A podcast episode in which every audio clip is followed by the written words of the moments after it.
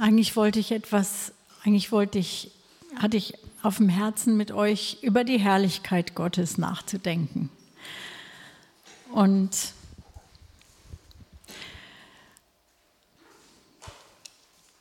ich fing damit an, dass ich mir überlegte, woran erkennen die Menschen, dass Gott herrlich ist?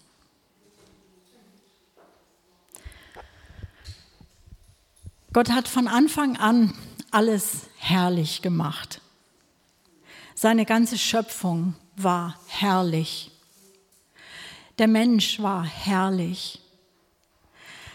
Und es ist das große Ziel in der Geschichte der Schöpfung. Und es gibt einen allerersten Grund, warum der Schöpfer das ganze Universum und diese Erde und die Menschen und die Lebewesen darauf geschaffen hat. Er möchte seine Herrlichkeit bekannt machen. Das ist erstmal, das sollten wir erstmal festhalten. Das können wir in seinem Wort überall finden.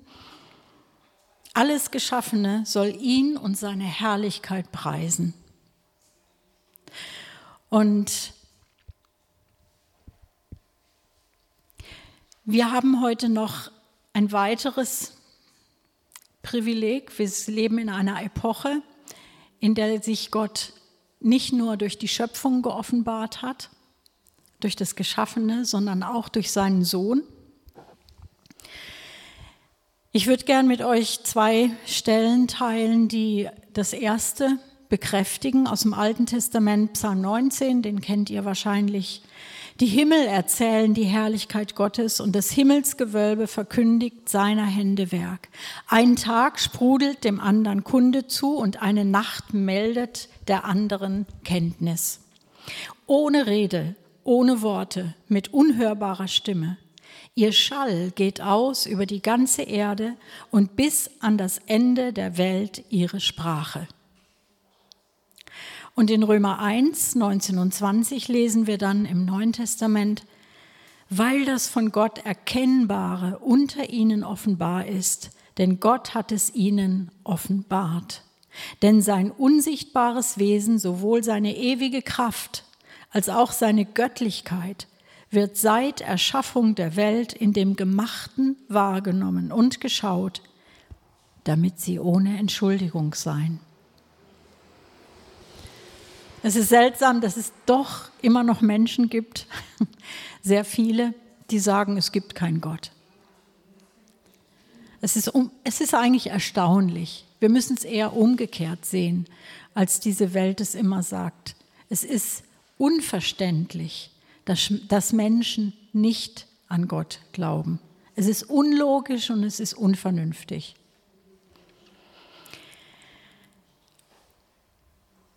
Ich wollte also über die Herrlichkeit Gottes sprechen, die er doch den Menschen bekannt machen wollte. Und zunächst möchte ich auch dabei bleiben, aber Gott hat mich dann noch bei meinen Recherchen in der Bibel weitergeführt. Und es hat eine erstaunliche Wende genommen. Aber das werdet ihr dann merken. Was den Sohn betrifft, Jesus, so heißt es im Hebräerbrief, nachdem Gott vielfältig und auf vielerlei Weise ehemals zu den Vätern geredet hat in den Propheten, hat er am Ende dieser Tage zu uns geredet im Sohn, den er zum Erben aller Dinge eingesetzt hat, durch den er auch die Welten gemacht hat. Und jetzt kommt's. Er, der Ausstrahlung seiner Herrlichkeit und Abdruck seines Wesens ist. Jesus selbst sagt in Kapitel 17 von Johannes Evangelium, damit sie meine Herrlichkeit schauen, die du mir gegeben hast, denn du hast mich geliebt vor Grundlegung der Welt. Also Jesus hat in noch nie dagewesener Weise gezeigt, wie Gott ist, wie sein Wesen ist, wie seine Liebe ist, seine Kraft, seine Herrlichkeit. Und wer die Herrlichkeit Gottes sehen will, etwas davon wahrnehmen will, der muss Jesus angucken. Der kommt an Jesus nicht vorbei. Er ist der Ausdruck seines Wesens.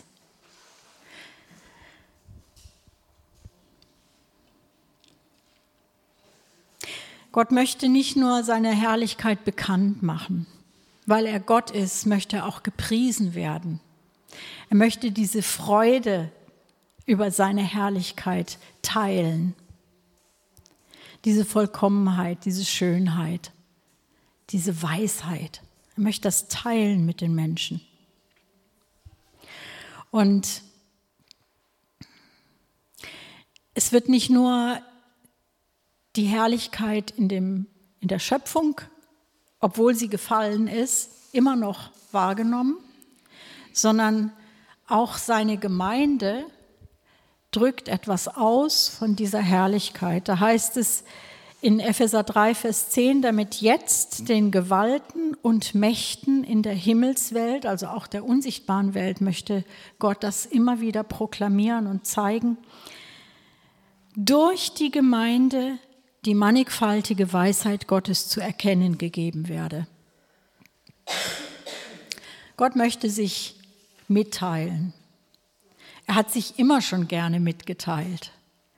Gott ist ein redender Gott. Gott ist ein ausbreitender Gott, ein Schöpfer durch und durch. Das ist sein Wesen. Er ist so herrlich und er bleibt nicht für sich obwohl es in seiner Herrlichkeit auch mit sich zufrieden sein könnte. Aber er möchte es ausbreiten, er möchte in seine Schöpfung hinein sein Wesen ausgießen. Das ist sein Herz. Und deshalb fängt auch der Epheserbrief, der ja so ein, ein wunderbarer ähm, Lobgesang ist, auf und fängt mit so einem unglaublichen Lobpreis an. Der Epheserbrief fängt gleich in den, im ersten Kapitel, Vers 6, 12 und 14, dreimal mit diesem Ausdruck an, zum Preise seiner Herrlichkeit. Also Paulus hat etwas verstanden und hatte eine Offenbarung davon, dass Gott herrlich ist und dass diese Herrlichkeit Gottes gepriesen sein möchte. Und so hat er auch festgestellt, dass dass wir damit zusammenhängen, ja, dass wir die sind, die in Gottes Fokus sind. Da heißt es in Vers 6, zum Preis der Herrlichkeit seiner Gnade, mit der er uns begnadigt hat in dem Geliebten. Also seine Gnade ist Ausdruck von Herrlichkeit. Dann in Vers 12, damit wir zum Preise seiner Herrlichkeit sein, die wir vorher schon auf den Christus gehofft haben. Dann in Vers 14, der ist das Unterpfand, also der Heilige Geist, ist das Unterpfand unseres Erbes auf die Erlösung seines Eigentums zum Preise seiner Herrlichkeit. Wir sind sein Eigentum. Und diese Erlösung, das ist Herrlichkeit. Wir sind immer mit im Spiel. An uns hat er seine Herrlichkeit offenbart. Und es fällt auf, dass wir die Hoffenden, die Begnadigten, sein Eigentum dass wir mit seiner Herrlichkeit so eng verbunden sind. Also zusammenfassend kann man und auch aus vielen anderen Stellen, die ich jetzt nicht erwähnt habe, sehen, dass wir Gottes Zielgruppe sind und dass er seine Herrlichkeit durch uns offenbaren möchte in dieser letzten Zeit.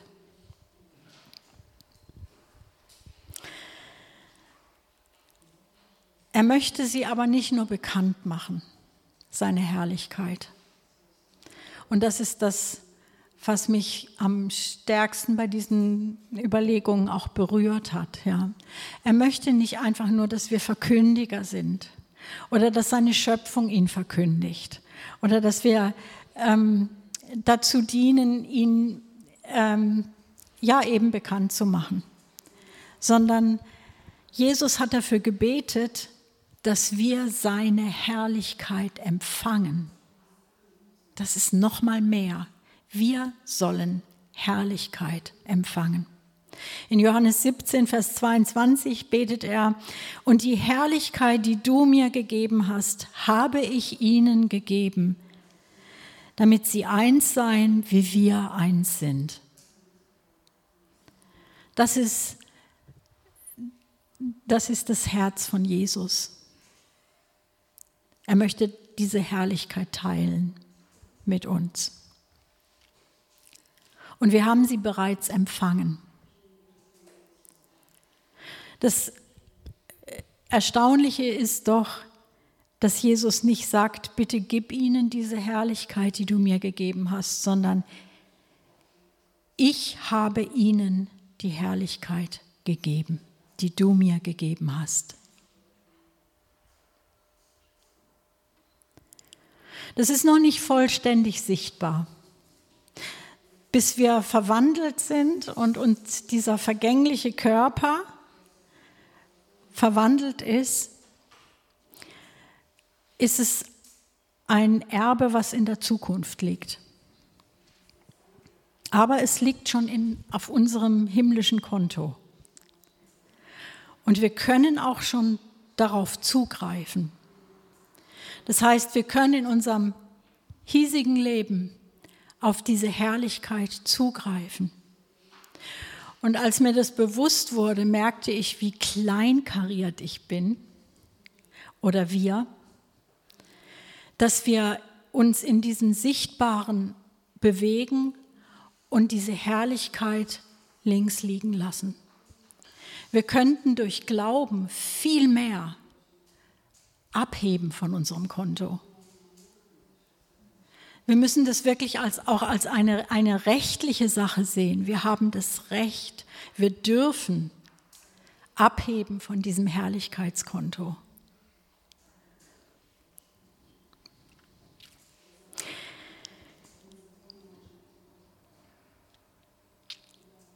Dass wir diese Herrlichkeit haben, das ist gut belegt im Neuen Testament. Da heißt es zum Beispiel im 2. Korinther 3, Vers 18, wir alle aber schauen mit aufgedecktem Angesicht die Herrlichkeit des Herrn an und werden so verwandelt in dasselbe Bild von Herrlichkeit zu Herrlichkeit, wie es vom Herrn, dem Geist, geschieht.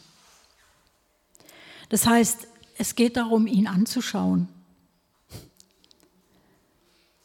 Wir produzieren da gar nichts sondern wir schauen ihn an, seine Herrlichkeit und werden verwandelt. In Epheser 1, Vers 18 heißt es, da betet Paulus darum, er erleuchte die Augen eures Herzens, damit ihr wisst, was die Hoffnung seiner Berufung, was der Reichtum der Herrlichkeit seines Erbes in den Heiligen ist. Das heißt, er betet darum, dass wir geöffnete Augen für unseren Reichtum bekommen, für unser Erbe, für uns zugesprochenes. In 1. Thessalonicher 2, Vers 12, ähm, da heißt es, dass wir des Gottes würdig, ja, das ist so mitten aus dem Satz raus, der euch zu seinem Reich und zu seiner Herrlichkeit beruft. Wir sind gerufen in diese Herrlichkeit und in sein Reich. Und das mit dem Reich Gottes ist ja genauso. Es ist noch unsichtbar. Es blitzt hier und dort auf. Immer wieder gibt es Situationen, wo wir merken, das ist typisch Reich Gottes. Aber es wird irgendwann dieser Tag kommen, wo das so sichtbar ist, dass es jeder sieht, auch der Ungläubige, wo keiner mehr dran vorbeikommt. Und so ist es mit der Herrlichkeit, die uns gegeben ist, zu der wir berufen sind. Im Reich Gottes ist Herrlichkeit. Und in 2. Thessalonicher 2, Vers 14, wozu er euch auch berufen hat durch unser Evangelium zur Erlangung der Herrlichkeit unseres Herrn Jesus Christus.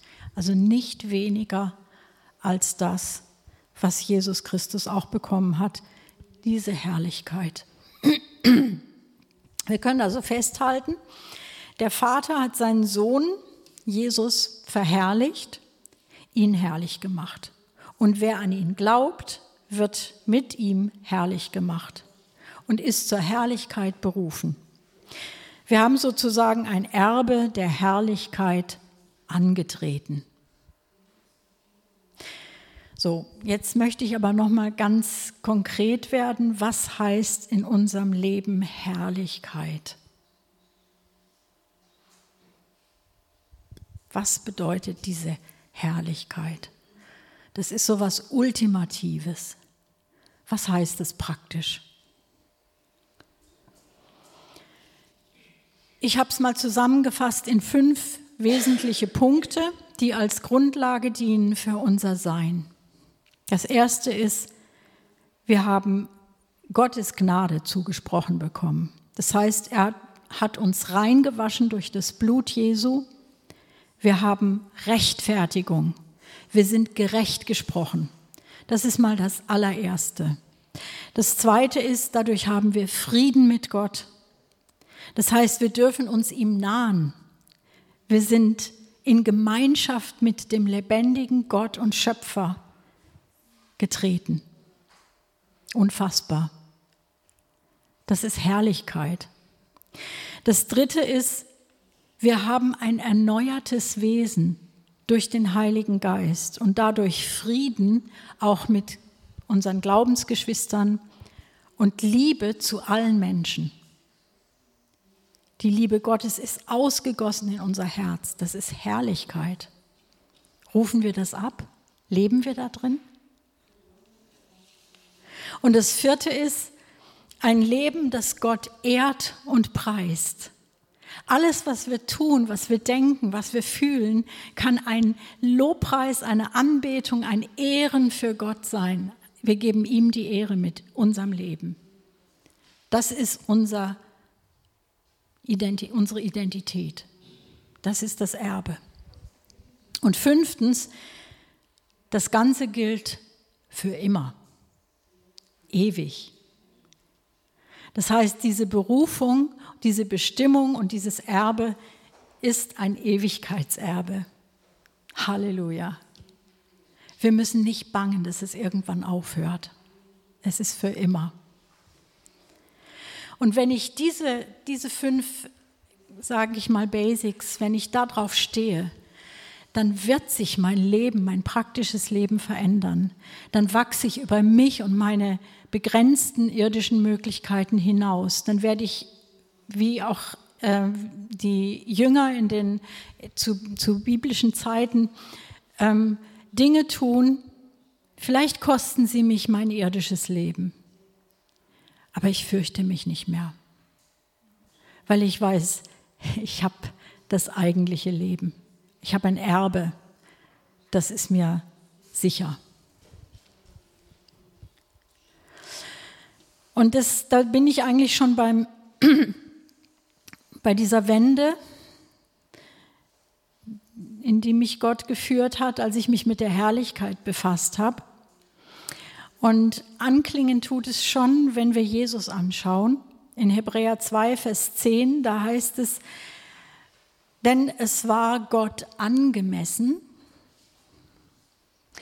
es geziemte ihm, das ist interessant, es entspricht Gottes Wesen, um dessen Willen alle Dinge und durch den alle Dinge sind, indem er viele Söhne oder Kinder zur Herrlichkeit führte, den Urheber ihrer Rettung durch Leiden vollkommen zu machen.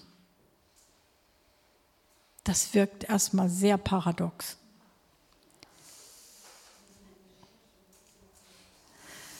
Und es hat mich aufhorchen lassen. Zum besseren Verständnis lese ich das mal noch aus der Neues Leben Übersetzung. Oder das ist einfach eine andere Variante. Denn Gott, für den alles erschaffen wurde und der alles erschuf, will seine Herrlichkeit mit vielen Kindern teilen. Doch damit Jesus ihre Rettung bewirken konnte, musste Gott ihn durch Leiden vollkommen machen.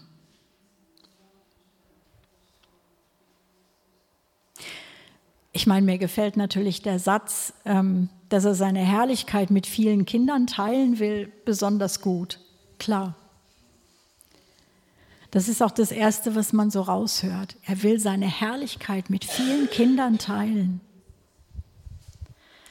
Gott ist also nicht nur der allmächtige, ewige, allwissende, der Schöpfer des ganzen Universums, Anfang und Ende, Vater der Ewigkeit, Herr aller Herren, sondern er hat auch ein liebendes Herz. Er ist nicht nur ultimativer Gott, dem alle Anbetung gehört, sondern er ist auch der, der liebt. Er hat Geschöpfe, die er teilhaben lassen möchte an seiner Herrlichkeit, an seinem Licht und an seiner Liebe. Er möchte die Ewigkeit mit uns teilen, er möchte den Frieden mit uns teilen, er möchte seine Weisheit mit uns teilen, er möchte sogar mit uns seine Macht und seine Kraft teilen. Von Anfang an wollte er das. Von Anfang an hatte er Adam und Eva so geschaffen, nach seinem Bild. Hat sie mit reingenommen in sein Wesen.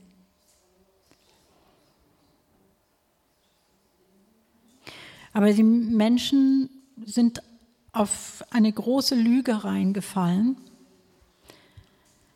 nämlich sie begehrten, Gut und Böse kennenzulernen. Mit einer Lüge wurden sie gekapert. Unfassbar. Und sie wollten sein, die Schlange bot ihnen an, ihr werdet sein wie Gott. Dabei hatten sie schon alle Privilegien, sie hatten die Herrlichkeit Gottes. In der Folge waren Stolz und Überheblichkeit, Misstrauen, Undank. Das sind nicht nur die Ursache von Sünde, sondern auch sind die, die, die Folgen der Sünde. Und die Sünde trat damit ihr zerstörerisches Werk an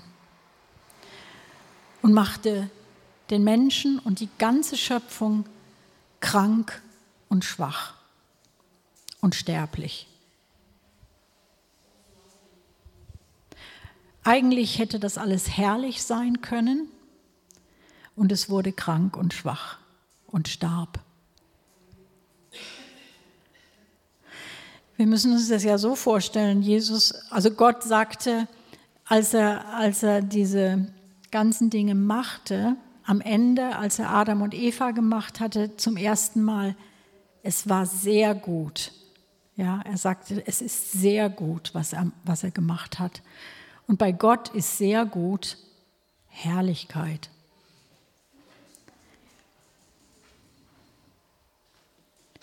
Um diese Herrlichkeit wiederzubekommen, hat Gott sich ins Leid und in den Schmerz dieser Welt gebeugt und hat seinen Sohn, der ja seine Verkörperung ist, er ist ja in Gestalt seines Sohnes zu uns gekommen, hat ihn leiden lassen um uns herrlich zu machen.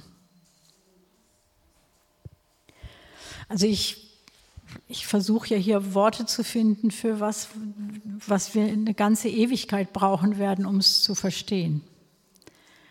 Ich glaube nicht, dass wir das erfassen in seiner vollen Tiefe, was Gott da gemacht hat.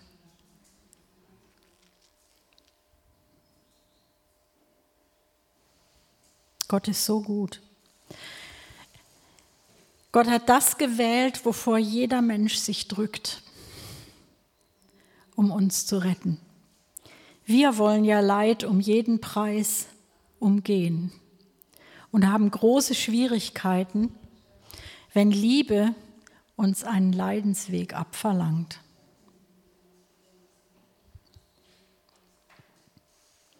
In unserer Welt ist diese Agape-Liebe töricht. Freiwillig zu leiden für jemand anders ist in der Welt naiv. Aber bei Gott ist es weise. Und Gott selbst hat in Christus das Leiden gewählt, um uns zu retten. Und wir folgen Jesus nach und bekommen diese Liebe, die er hat. Und das lesen wir auch im Neuen Testament. Da lesen wir von den Leiden der jetzigen Zeit, die wir zu durchstehen haben. Also nicht nur Jesus hat für uns gelitten, sondern alle, die ihm folgen und an ihn glauben, werden in irgendeiner Form ebenfalls leiden. Da heißt es in Römer 8, 16 bis 18, das finde ich sehr zentral, der Geist selbst bezeugt zusammen mit unserem Geist, dass wir Kinder Gottes sind. Wenn aber Kinder, so auch Erben, Erben Gottes und Miterben Christi, wenn wir wirklich mitleiden, damit wir auch mit verherrlicht werden. Denn ich denke, dass die Leiden der jetzigen Zeit nicht ins Gewicht fallen gegenüber der zukünftigen Herrlichkeit, die an uns geoffenbart werden soll.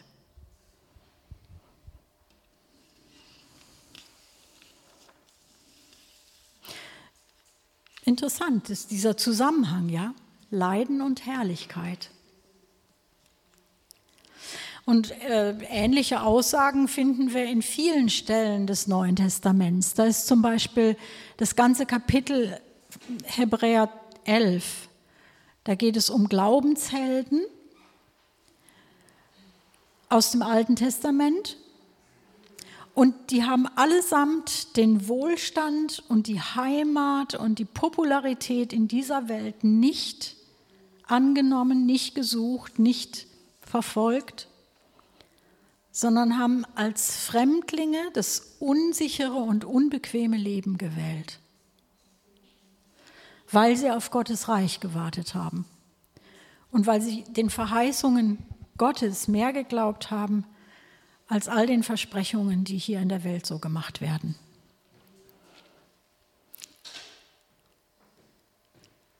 Ich glaube, wir sollten uns überprüfen, was, was fokussiere ich in meinem Leben? Wovon verspreche ich mir was? Von bestimmten Habseligkeiten? Von Gesundheit im Körper? Verspreche ich mir was von guten Freunden? Bloß nicht einsam werden? Oder ist meine Hoffnung tatsächlich auf dieses Erbe gerichtet? auf das, was Gottes Wort mir verheißt, auf seine Zusagen. Wie sieht es da aus mit meinem Herz? Es gibt im Neuen Testament natürlich jede Menge Beispiele von Leiden und auch diese Zusagen von Jesus. Ich denke da nur an, die, an das Matthäus Evangelium, die Bergpredigt, wo er sagt, selig seid ihr, wenn sie euch verfolgen und schmähen um meinetwillen. Ich weiß nicht, wie es jetzt da genau weitergeht, aber er, er sagt auch eine Zusage. Selig seid ihr, also glücklich, und da heißt es in Apostelgeschichte im Kapitel 5, 40 bis 42, finde ich auch sehr speziell. Und als sie die Apostel herbeigerufen hatten, schlugen sie sie und geboten ihnen, nicht im Namen Jesu zu reden und entließen sie. Sie nun gingen aus dem Hohen Rat fort, voller Freude, dass sie gewürdigt worden waren, für den Namen Schmach zu leiden. Voller Freude. Und sie hörten nicht auf, jeden Tag im Tempel und in den Häusern zu lehren und Jesus als den Christus zu verkündigen. Die hatten keine Angst vor Leid, vor Schlägen. Die haben weitergemacht. Und in Philippa 1, Vers 29 sagt Paulus, bringt er es nochmal auf den Punkt. Er sagt, denn euch ist es im Blick auf Christus geschenkt worden, nicht allein an ihn zu glauben, sondern auch für ihn zu leiden. Es ist uns geschenkt worden, für ihn zu leiden. Komisches Geschenk. Aber es gibt auf diese Weise viele Aufforderungen an die Jesus-Nachfolger, sich zu freuen im Leiden, keine Angst zu haben, sich nicht zu wundern darüber, als ob Leiden etwas Sonderbares wäre, sagt Petrus ja auch. Wundert euch nicht über die, über das, äh, über die Hitze der Verfolgung, die über die ganzen Brüder auf der ganzen Welt kommen.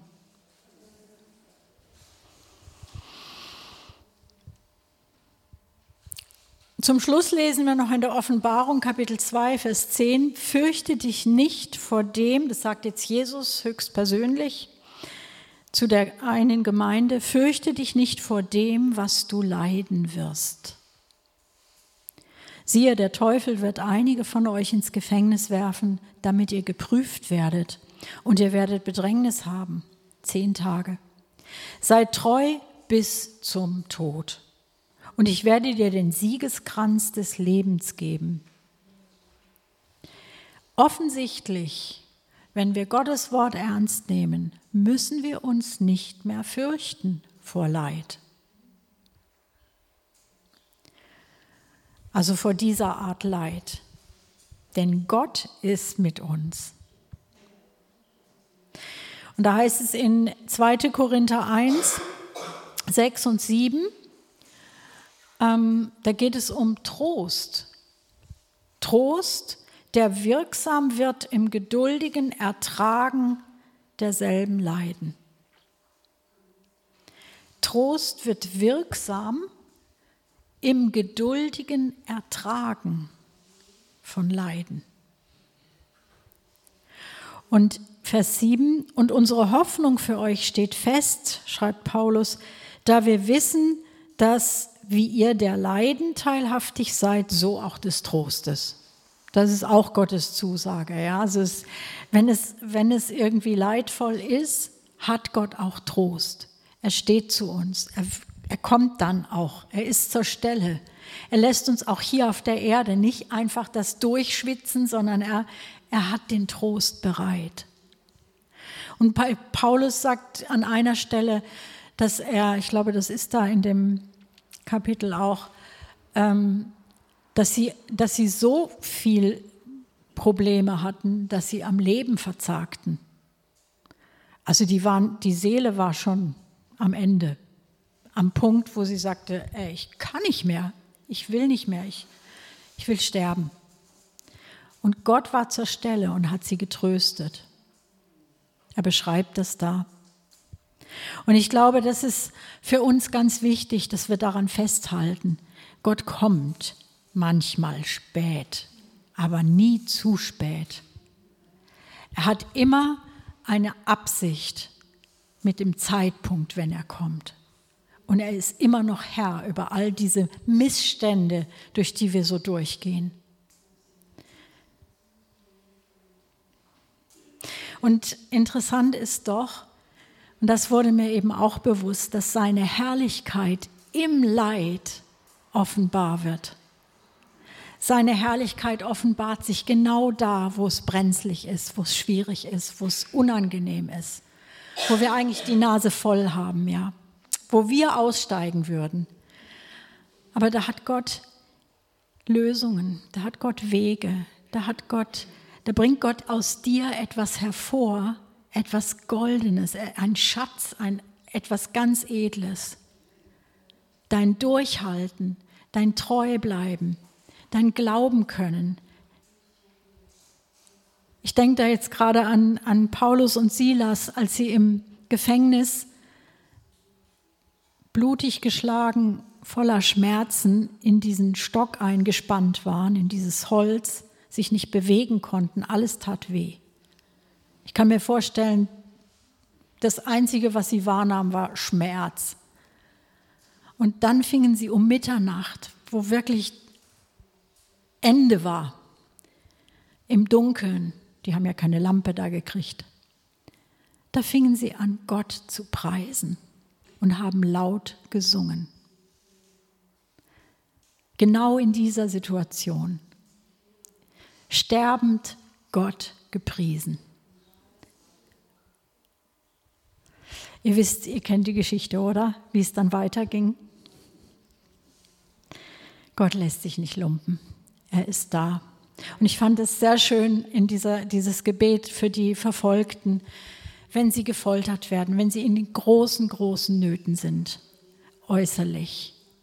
Diese Leiden sind nicht wert, verglichen zu werden mit der Herrlichkeit, die auf uns kommen wird und die wir jetzt schon schmecken dürfen, die sich in dem Trost, der uns in den Situationen geschenkt wird, schon zeigt.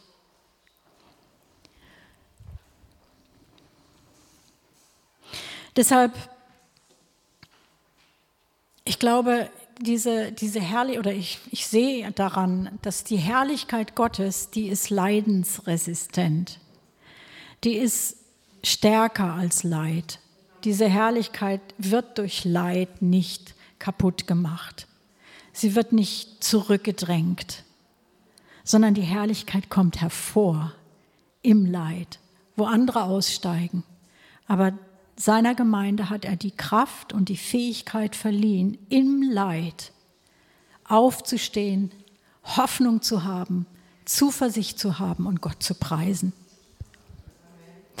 Und dann möchte ich einfach noch schließen mit Gedanken, die wir uns machen dürfen in, in unserer ganz individuellen Situation, in der jeder von uns, jeder von euch steht. Diese Herrlichkeit in dir ist in der Lage, bei Unrecht dir nicht selber Recht zu verschaffen sondern auf Gott zu hoffen. Bei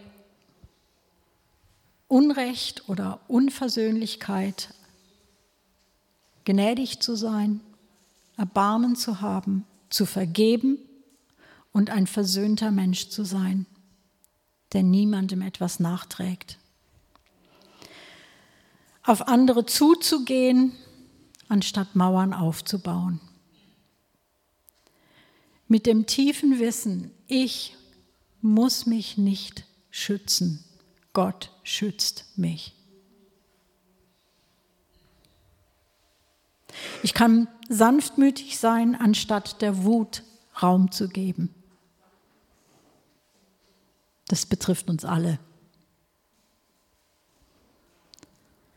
Und das sind diese Dinge, wo ich segne, statt zu fluchen wo ich selbst die noch segne, die mich verfluchen, wo ich keine Rache übe, auch nicht in Gedanken, auch nicht in meinen Emotionen, sondern wo ich Gott meine Sache abgebe. Das ist das, was Gott Herrlichkeit nennt. Und dieses Kapital haben wir. Wir besitzen es. Wir dürfen es tun. Vater, ich preise dich. Ich danke dir, dass du uns reich gemacht hast, so wie du reich bist. Und ich wünsche mir so, Herr, dass du uns dahin führst, dass wir diesen, diesen Reichtum zur Schau stellen, dass wir diese Charaktereigenschaften, die deine sind, dass wir sie zur Schau stellen, dass wir sie leben, dass wir sie ausdrücken mit unserem Sein, mit, unserer, mit unserem ganzen Wesen. Dass wir in unseren Familien, im alltäglichen Umgang mit den Menschen, die uns schwerfallen, dass wir es da zum Ausdruck bringen. Dass wir uns nicht scheuen, dich zu bekennen durch, durch Sanftmut, durch Milde, durch Geduld, durch deine Liebe in unserem Herzen. Ich danke dir, dass du das kannst und du hast es nicht nur versprochen, sondern es ist Realität. Wir haben dieses Konto, wir dürfen davon abheben, wir dürfen es leben und tun. Und dafür preise ich dich. In Jesus Namen. Amen.